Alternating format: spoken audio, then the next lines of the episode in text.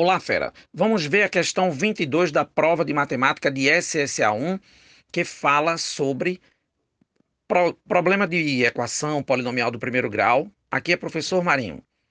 Vamos supor que X dias é o número de dias que ele corre acompanhado com o seu treinador.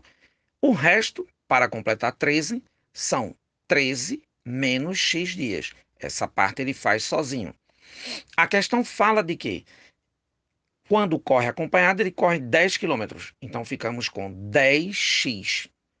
dez, que é o número de quilômetros que ele faz por vez, x, o número de dias que ele corre acompanhado. Mais cinco quilômetros quando ele corre sozinho. Vezes o número de dias que ele faz isso. treze menos x. Totalizando cem quilômetros. Resolvendo a equação, dez x menos cinco x igual a cem menos sessenta e cinco. cinco x igual a trinta e cinco, x igual a sete dias, que dá a letra C de casa.